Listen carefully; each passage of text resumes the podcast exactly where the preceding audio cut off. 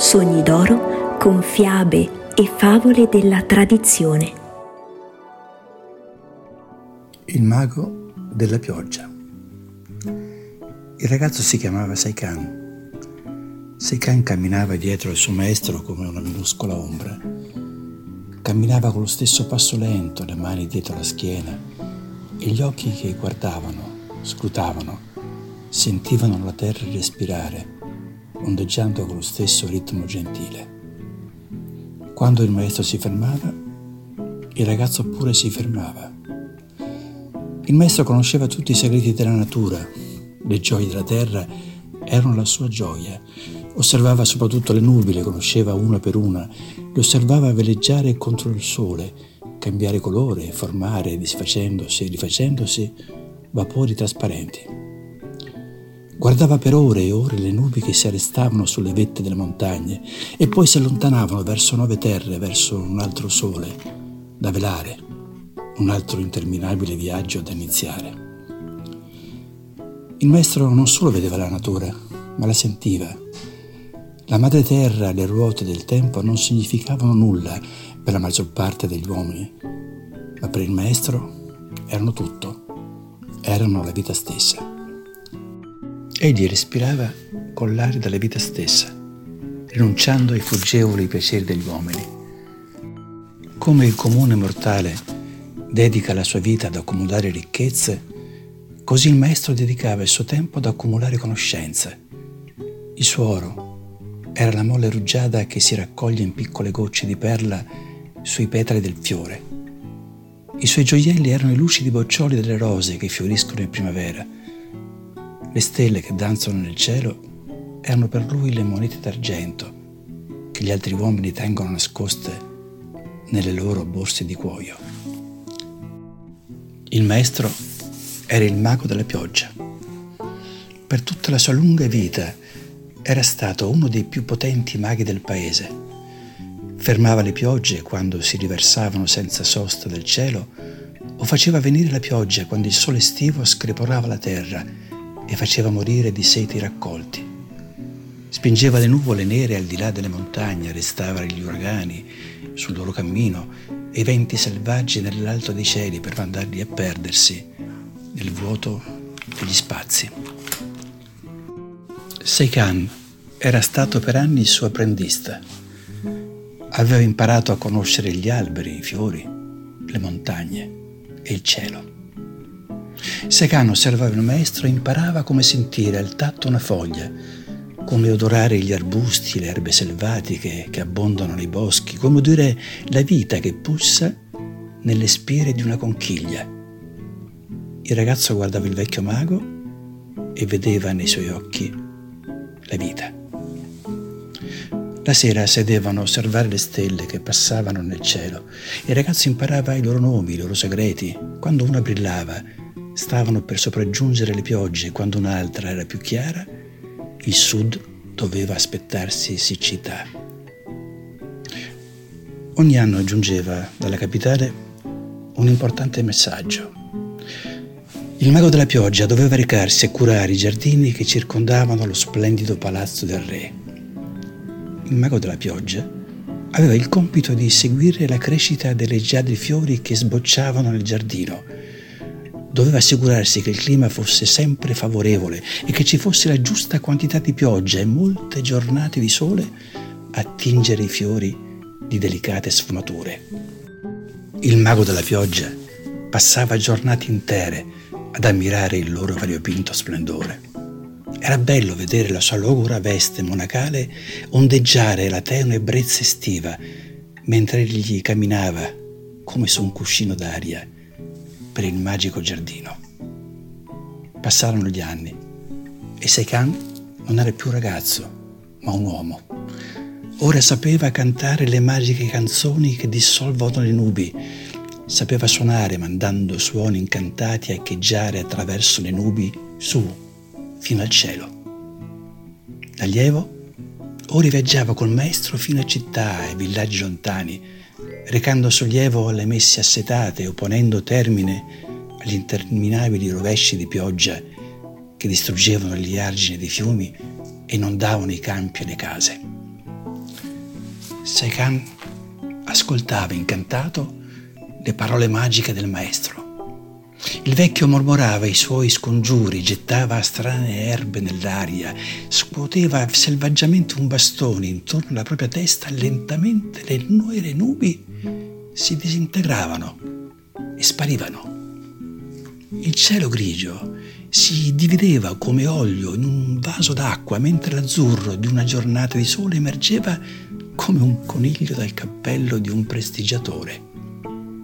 Gli uomini cadevano in ginocchio lodando il grand'uomo e il maestro riponeva i suoi strumenti magici nella borsa di pelle e si allontanava verso la sua grotta col giovane allievo accanto. Ma il mago della pioggia stava facendosi vecchio. I suoi vagabondaggi notturni sotto la pallida luna diventavano sempre più brevi e meno frequenti. Passava molte ore da solo, seduto in silenzio, meditando sotto un albero, osservando la scia lasciata dal sole, come la traccia argente di una minuscola lumaca. Le gambe si facevano più deboli e magre, le sue vesti pendevano dalle spalle incurvate, come biancheria stesa ad asciugare. Il vecchio mago si era ormai ritirato in un suo mondo interiore. Era diventato come gli alberi, vecchio ed elegante, silenzioso e sapiente. Seikan guardava il suo maestro, ma i vecchi occhi non lo vedevano più, non vedevano più nulla.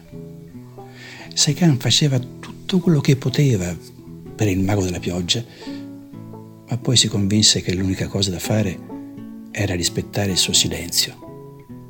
Finché un giorno, dopo molti mesi, il vecchio parlò. Vieni, disse. Seikan accorse prontamente presso il maestro, ma il vecchio pareva un'ombra e la sua voce pareva il soffio che esce dalle fauci di un cavallo dopo una lunga corsa è tempo per me di andare, disse.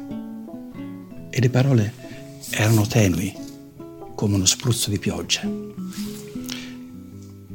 Seikan, trattenendo le lacrime, cercò di sorridere al vecchio, ma gli occhi del mago erano ormai lontani e mentre Seikan guardava nelle antiche pupille colme di saggezza, esse parvero annebbiarsi, vacillare come una candela e poi spegnersi per sempre. Il mago se n'era andato verso un invisibile futuro. Non c'era più. E adesso era lui, Seikan, il mago della pioggia. Come il vecchio maestro Roseikan osservava le stelle e sapeva quando a sud stavano per cominciare le piogge e quando a nord stavano per cadere le nevi. Come il vecchio maestro ora passeggiava pensoso nei boschi, osservando le foglie cadere come doni dorati dal cielo, pensava e avanzava, pensava e avanzava e ogni giorno imparava qualcosa di nuovo. Un giorno arrivò alla sua grotta un messaggero ad annunciargli che doveva subito recarsi dal re perché gli era stato affidato l'incarico di curare i giardini regali, i bei fiori e gli alberi che fiorivano per gli dei e brillavano per il popolo. Saikan dapprima fu sorpreso, poi fu contento. Dunque il re ufficialmente lo riconosceva come il nuovo mago della pioggia. Il cielo era scuro e annuvolato quando Seikan si mise in viaggio. Era come un presagio. La pioggia cadeva sempre più fitta e rapida, mutando i sentieri della montagna in torrenti rabbiosi.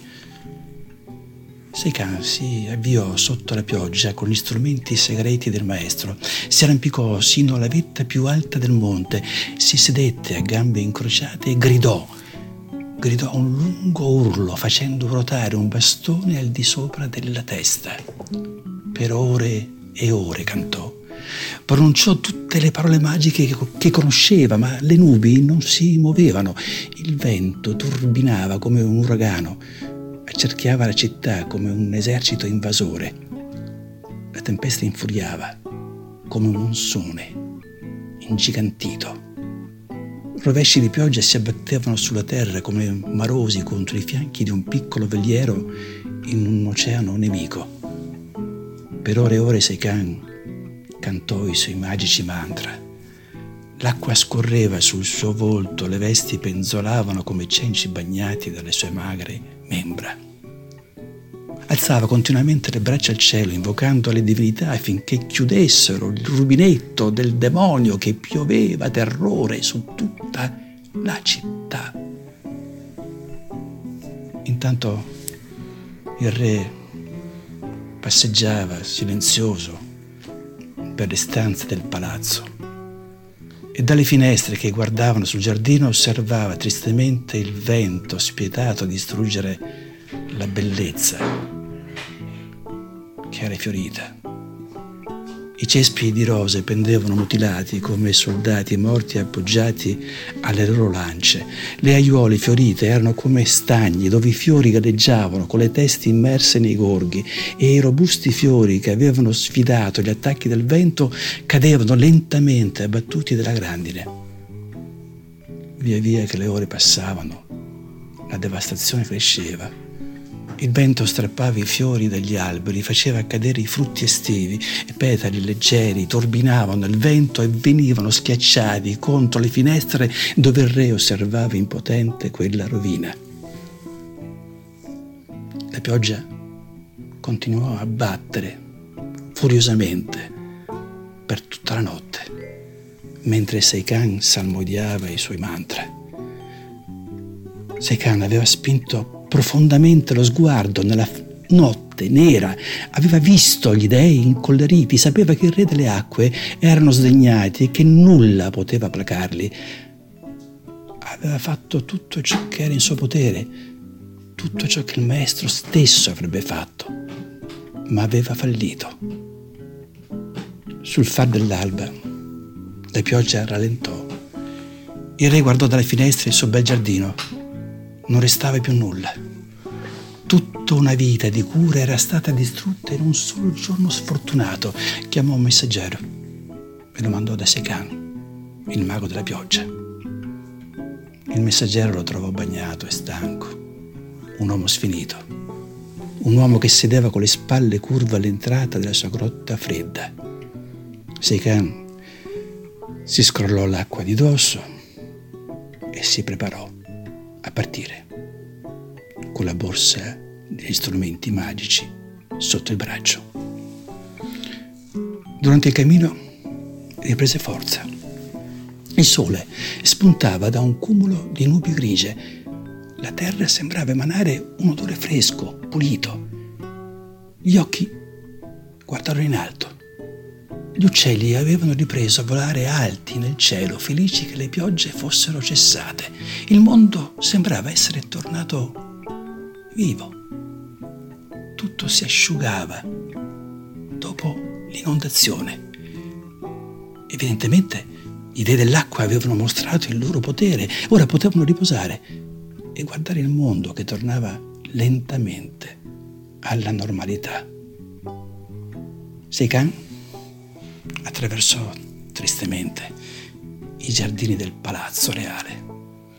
Era come un campo di battaglia. Guardava ogni fiore come se fosse un figlio. Tutta la sua famiglia era stata uccisa in un'immensa sconfitta. Seikan fu subito condotto nel palazzo reale. Lo fecero entrare in una vasta sala. Egli non era abituato a tanto splendore tutti gli ambasciatori del regno stavano adagiati comodamente su morbide poltrone con le gambe accavallate come danzatori in una sala da ballo. Parlavano a bassa voce e la loro conversazione era punteggiata da scoppi di riso. Si sentivano loro agi in quel lusso, mentre Seikan si sentiva a suo agio solo nei campi tra cespugli selvatici e liberi animali. Sedette sull'orlo di una sedia, come temendo che un'impronta del suo corpo sull'imbottitura lasciasse l'impronta della sua anima. D'un tratto la porta si aprì ed entrò il re, che subito si lamentò con lui perché si era dimostrato incapace di controllare i rovesci d'acqua e i venti che avevano distrutto i fiori del suo giardino. Il mago della pioggia spiegò come fosse rimasto seduto in cima alle montagne, come avesse cantato i potenti mantra, come avesse invocato gli dei delle acque e come nulla avesse potuto placarli. Seikan sapeva di aver deluso il suo re, ma in cuor suo sapeva che non era stata colpa sua, sapeva che nessun mago della pioggia avrebbe potuto calmare gli dei. Mio signore, disse Saigan, posso dar prova dei miei poteri e dimostrare così che la collera degli dei non poteva essere placata. Il re acconsentì. Seikan chiese al re di procurargli un setaccio e un secchio d'acqua. Il mago della pioggia porse al re il setaccio e gli chiese di tenerlo alto nell'aria a lunghezza di braccio gli chiese poi di prendere il secchio d'acqua e di versarne il contenuto nel setaccio. Nel momento in cui il re incominciò a versare, il mago intonò i suoi mantra più potenti. Le parole uscivano dal profondo del suo ventre, rompendo l'aria con immensa forza, distruggendo gli spiriti della gravità, le forze del fato l'acqua versata si raccolse sul fondo del setaccio, come se il re reggesse non un setaccio, ma un grande bacile di metallo. L'acqua gorgogliava e spumeggiava nel setaccio, mentre Seikan faceva ruotare il suo bastone intorno al capo, invocando gli dei dell'acqua, intonando i magici mantra e distruggendo gli spiriti che traggono l'acqua dal setaccio e la fanno cadere sulla terra. Un sorriso apparve sul volto del re e come a un segnale anche gli altri dignitari sorrisero. Quando Seikan cessò di cantare, l'acqua si riversò fuori a scrosci, cadendo ai piedi del gruppo. Seikan aveva dato prova dei suoi poteri di mago della pioggia. Ora il re sapeva che la bufera era stata provocata dalle cattive azioni del popolo.